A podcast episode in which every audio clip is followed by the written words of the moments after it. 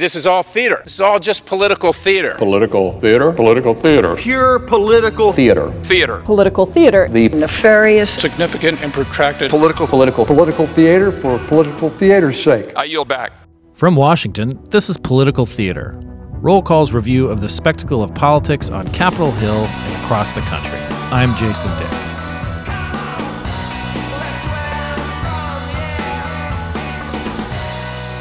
This week marks the 11th anniversary of Barack Obama's signing of the Affordable Care Act, something Joe Biden, then the vice president, and now the president, famously described as a big effing deal. On camera, of course. He was right, and in retrospect, it becomes a bigger deal with each passing year.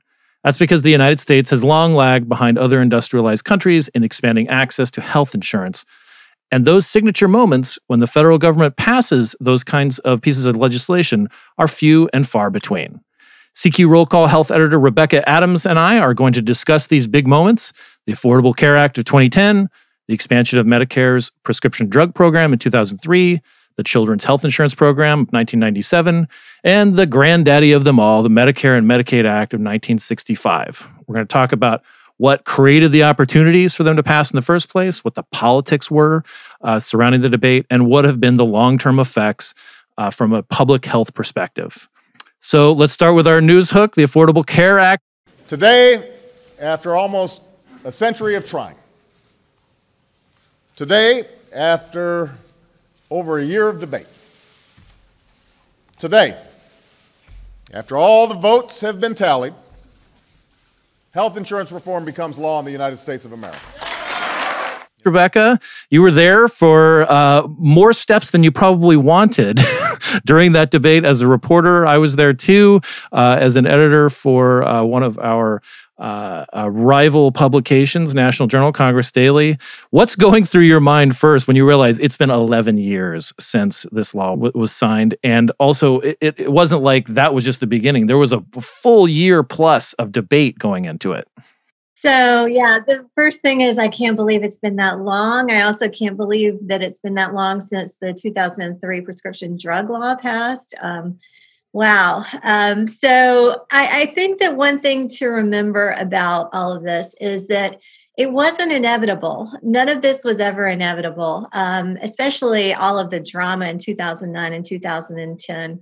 Um, there were fits and starts throughout, and we can, if you want to, we can talk about some of that. But um, oh yes, that's what we do, and that's our bag. I can't wait. So it's just interesting how how the U.S. health system has evolved over time. I mean, it's kind of like think of an old house that you know originally was just a small little house, and you know you've got a couple of bedrooms and a small kitchen and high ceilings, and every generation has sort of tacked on a wing or an expansion or a sun porch and you know you go into one part and you've got sort of the popcorn ceilings from the 60s and 70s and then you've got other parts that are completely different in style. And so it's we really have a hodgepodge in america. It's it's not a seamless system. Um, and all this incremental growth has been really interesting and it's been pushed along by individuals very strong-willed individuals along the way. Um, and now we're we're at a point where there is a threat to the healthcare law again. We've had multiple Supreme Court decisions, and we've got another one expected in the next three months or so on whether to overturn it or overturn parts of it due to uh, the action in 2017 when the Republicans got rid of a penalty that was part of the healthcare law um, requiring people to get insurance. Uh, they got they zeroed out that penalty, and then there was a question about whether the rest of the law could stand because uh, in 2012, uh, Chief Justice Roberts was one of those who voted to support the law, and uh, and so one of the bases for that was that the penalty was a tax and therefore it was constitutional so we we have it back in court again Right. Meanwhile, we have Democrats in Congress. They've just enacted legislation to boost the subsidies in the healthcare law to also boost some COBRA work insurance temporarily and encourage states that didn't expand Medicaid to do that um, to to have incentives to do that. And so these provisions, though, are only temporary. And so we're going to have another debate again before the midterm elections about the future of healthcare in America. Yeah, and let, just backing up a little bit. I mean, like as you said, it wasn't inevitable. Um, the last time, I mean, Democrats have unified control of Congress and the White House right now. The last time they did in 2009 uh, and and 2010, after Obama was first elected, they they had both chambers, and this was what they put their their effort into that this is what you know obama uh, if if you believe some of the the reporting from the time and and from his own sort of perspective he wasn't this wasn't even inevitable for him um, right. but but they went all in um, they they passed this law it's a little different than than the way that other countries have set up their universal healthcare systems. Um, it it you know it basically required people to to buy health insurance or or carry health insurance or pay a penalty, which as you as you explained, that's been the subject of a lot of legal challenges. Uh, the last time the Republicans controlled the government, they repealed the tax, so the the penalty went down to zero, and so now we're debating that. But you know what strikes me so much about this is that um, you know again th- th- this doesn't happen that often. The government's not under unified control very often. Uh, and and when it does, they usually they they figure out some way to get something big on the table. And for Obama and the Democrats, it was this. And this as you sort of stated, like in in the, the fact that we're still going to be arguing about this, the Supreme Court's going to have to decide something in the next few months about whether the law can stand without that penalty. Um, this has defined politics for both parties since its passage for the last like really twelve years. It really has. It's been an, uh, an issue in every single election. Um, it became an issue back in 2009 2010 when the tea party started and we all remember those august town hall meetings before the law passed right. people got very agitated and and um, conservatives talked about socialist government run healthcare. And you know one thing that pops into my mind is just that moment in september 20, 2009 um, before the law finally passed in, in March of 2010, when Obama was standing before Congress in this joint session, and a congressman, um, I think it was Joe Wilson from South Carolina, Republican, yes. shouted, You lie, uh, when Obama was talking about some of the myths about the healthcare law. The reforms, the reforms I'm proposing would not apply to those who are here illegal who's talking about how it wouldn't be available to illegal immigrants. And and obviously um, representative wilson felt strongly about it. So um, there was this back and forth that was tense from the beginning. Um, w- when it finally was enacted in two pieces um, because and, and if you want to get into the legislative history we can. Um, it, it was enacted and it got a little bit of a bump in public opinion, but then there was an outcry and there was the Tea Party drumming against it. And um, public support fell. Um, it it was it was we were pretty we've been pretty divided over it um, pretty much this entire time. But it has it it people were more against it before the Republicans tried to repeal it in 2017. Since 2017, in the past four years, there has been majority support for it. And now about 55% of Americans support the law. And and you know it's I think it's important to point out too that a lot of what the Republican attacks on the law um, were they were not based on anything in reality. You know there were the you know Sarah Palin talking about death panels that you know was just an out and out lie. Um, and and you know this the increased, you know, the, uh, the Republicans, I think, it one chamber or another, uh, there were 55 votes to repeal, or something along the lines, upwards of almost 60 votes to repeal the law. Uh, they almost did it in 2017, as, as you noted, as part of the budget reconciliation process, which averts a filibuster. John McCain has this very dramatic moment mm-hmm. where he came to the floor and gave his thumbs down. Mm-hmm. Uh, right and, before that, by the way, he told our colleague Lauren Clason, hey, watch the show. And then he watched the show. Very always had a flair for the dramatic uh, his his entire life. Um, and and but as you said, as the since then when when it really did face this existential threat, and also since all of the benefits fully kicked in, it has become more popular. And among those benefits are, you know, you can't be uh, you can't be kicked off your health insurance for pre-existing conditions. Mm-hmm. That's pretty popular. Oh, for, it, it pulls. It's from the beginning that has been like you know 70, 80 percent of people have supported that part of it.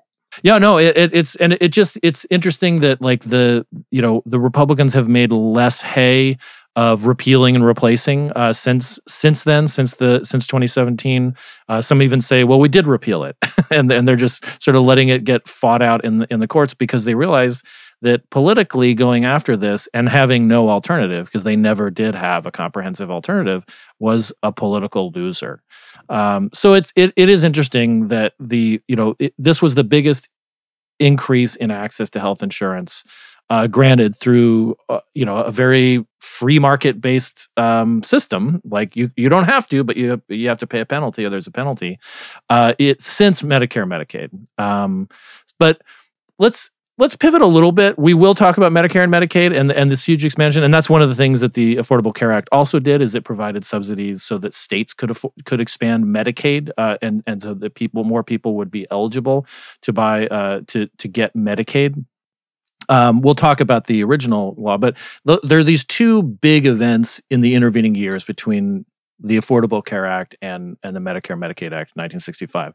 One of them was in 2003, which we were also covering. Yeah. I think this just means we're old. Uh, we're not Medicare old yet, but uh, we're, we're getting there. Um, in 2003, uh, the the Republicans had unified control of of the government.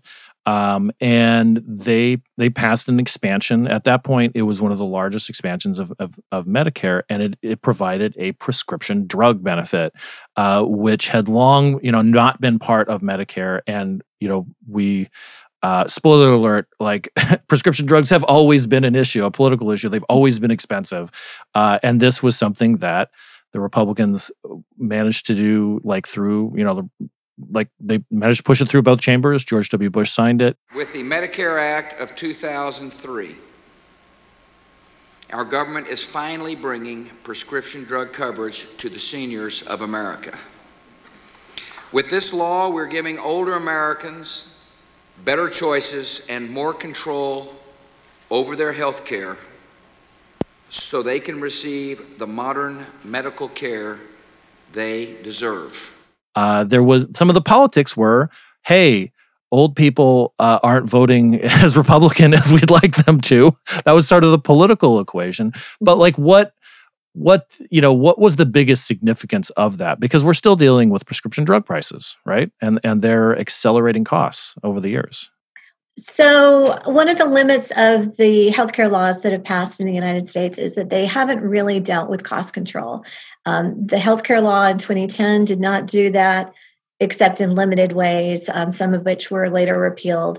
Um, the 2003 prescription drug law did not deal very much with cost control. And that's why today we're seeing House Democrats trying to push forward things like allowing negotiation in Medicare. Right now, in Medicare, private insurers negotiate prices with drug manufacturers and middlemen just on their piece of it, but Medicare as a whole does not use all of its muscle to um, negotiate prices like the VA does, for example.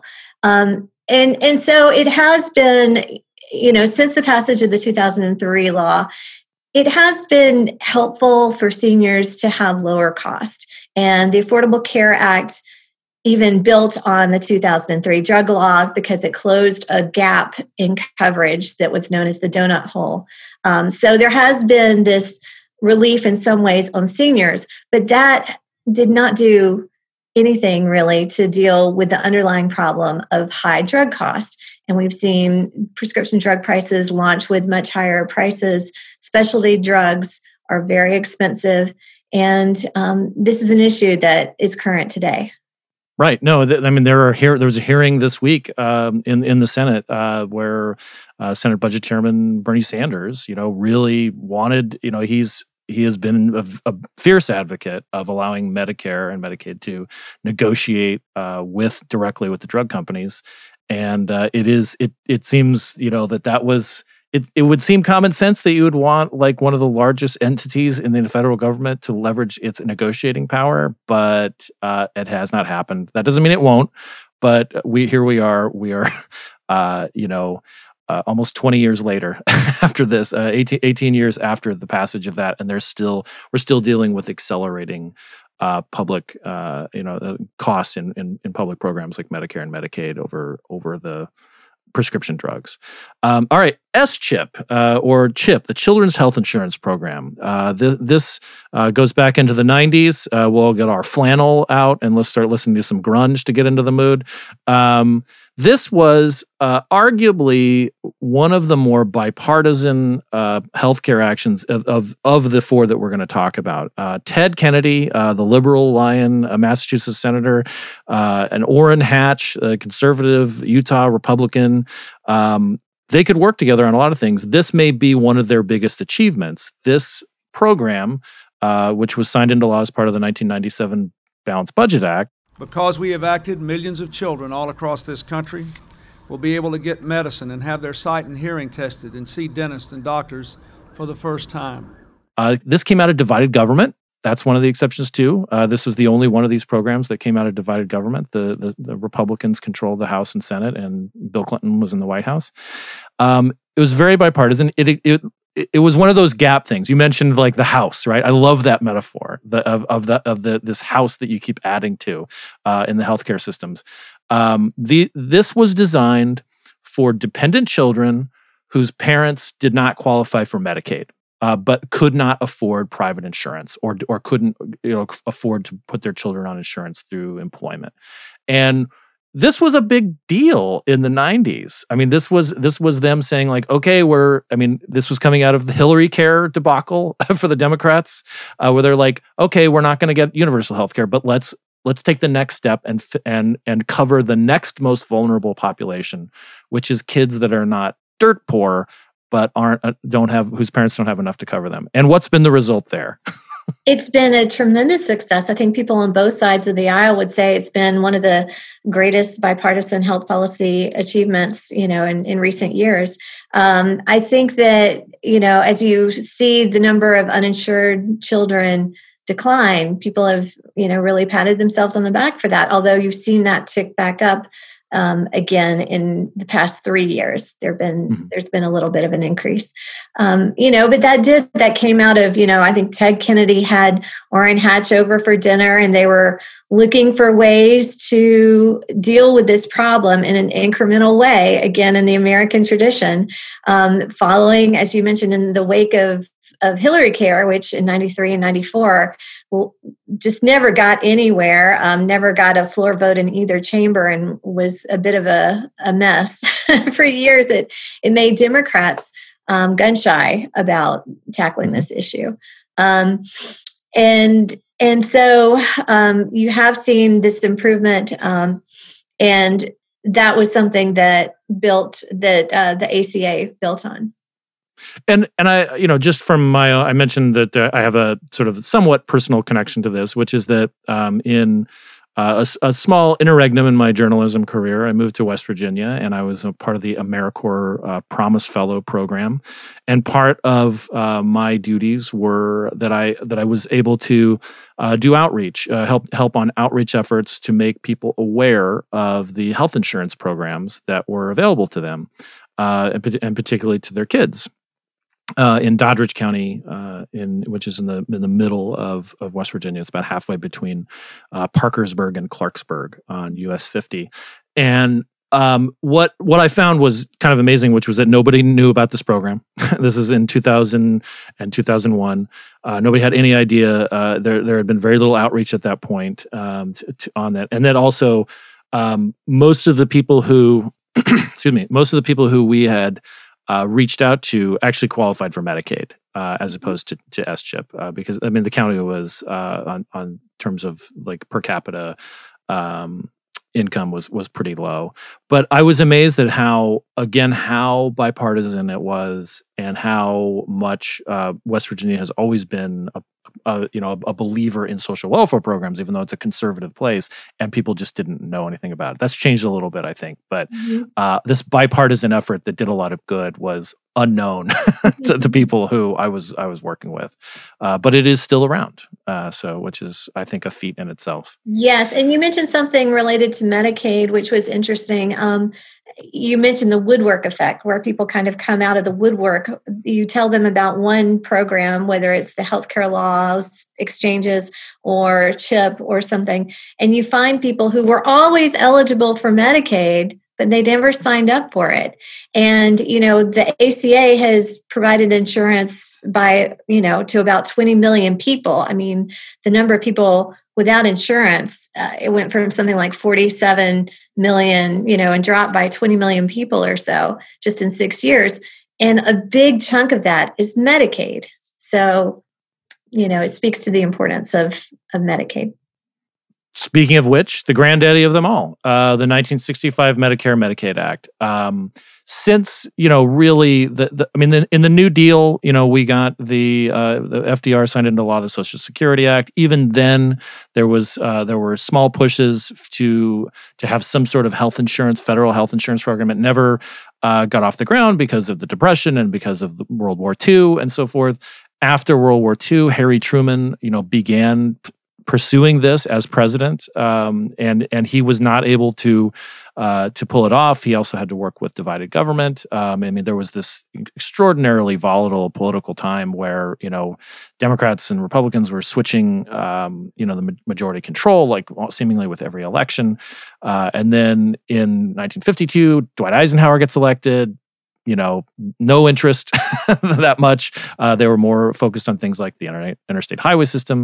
1960, John Kennedy gets elected. He's got uh, unified control of government. Um, he is tragically assassinated in 1963, and then in 1964, Lyndon Johnson, his successor, gets what he needs uh, to to proceed with the Great Society, and that's huge uh, margins uh, in the majority for for Democrats. And their biggest push in the Great Society, uh, in addition to voting rights, is uh, the Medicare and Medicaid Act. The time has now arrived for action to help them attain that opportunity and to help them get that protection. Unquote. Well, today, Mr. President, and my fellow Americans, we're taking such action 20 years later. Which basically said you know, we're going to provide health insurance to the most vulnerable people, poor people, and old people. Um, and this has been arguably the most significant, you know, health legislation ever passed in in this country and is and and you know it, it was interesting medicare for a long time was the most popular but as you've you've pointed out uh, in some of our discussions medicaid is becoming more popular let's talk about that Sure. Yes, I think um, after the repeal and replace effort in 2017, polls showed that Medicaid did uh, tick up in popularity. And I think that's because so many Americans are affected by Medicaid. Um, people use it for long term care, for nursing home care. Um, it pays for, as they say sometimes, half of the deaths and half of the births in America because so many people get uh, prenatal coverage and and uh, you know it covers births as well. It it is really more than just. Um, what some people might label the poor per- person's program. It's for people with lower incomes, people with disabilities, um, people, and, people use it temporarily. Some people use it for longer term, um, but a huge number of Americans use it. Um, and it is interesting as you think about the history of Medicare and Medicaid, how, again, we have this compartmentalized, fractured fragmented system. And that happened even from the beginning because of legislative compromises. They couldn't reach agreement exactly on how to structure this national compulsory program. So they came up with different parts. Even within Medicare, you've got Part A, which is inpatient hospital care and skilled nursing care and some health care, home health care. It's funded in one way through payroll taxes and consumer contributions. Um, and then you've got another part that's Part B, voluntary, paid for by general revenues and consumer premiums. And then separately, you've got Medicaid, which um, was kind of built out of the 1960 Kerr-Mills legislation, which was grants to states to create their own programs. And so all of this came about because of different flashpoints and different um, factions in Congress. Um, the AMA was the American Medical Association was initially very opposed to this idea. They called it socialized medicine. They had a history of fighting national health insurance for decades. Um, they eventually proposed a scaled back voluntary program that would cover um, physician services. So, you know, it, it's just fascinating how all of the sausage making has has led to the system that we've got. Uh, yeah, and and as, as you said, I mean, like the, I I think I look at you know Medicare, Medicaid, and ACA as kind of bookends, just because of my own sort of uh, pessimism about w- where how they could ever agree for on any further expansions where they go. But that, but again, as you as you noted, we seem to get some something once a generation, and who knows what that will be. I mean, like we're still dealing with a pandemic right now. Mm-hmm. Uh, people's health attitudes about healthcare may change. Um, but I think that the you know as to to harken back to uh, to Biden uh, at the signing ceremony, this was a big effing deal. Uh, it continues to be a big effing deal. It continues to clog our court system and and really uh, you know form the basis for a lot of our politics. So um, but that's good news because we'll never worry for uh, having a lack of things, stories to cover, right? Absolutely, full time employment for healthcare reporters and lawyers. Rebecca, thanks so much uh, for walking through this. I think we we were able to pack in a lot. Uh, the history of healthcare in America uh, is uh, could there are literally libraries written about it. Uh, but I, I like I like the way that we've touched on on these four uh, big pieces of legislation and the politics, and and I I appreciate you helping me make sense of it. Thanks so much. I really enjoyed it.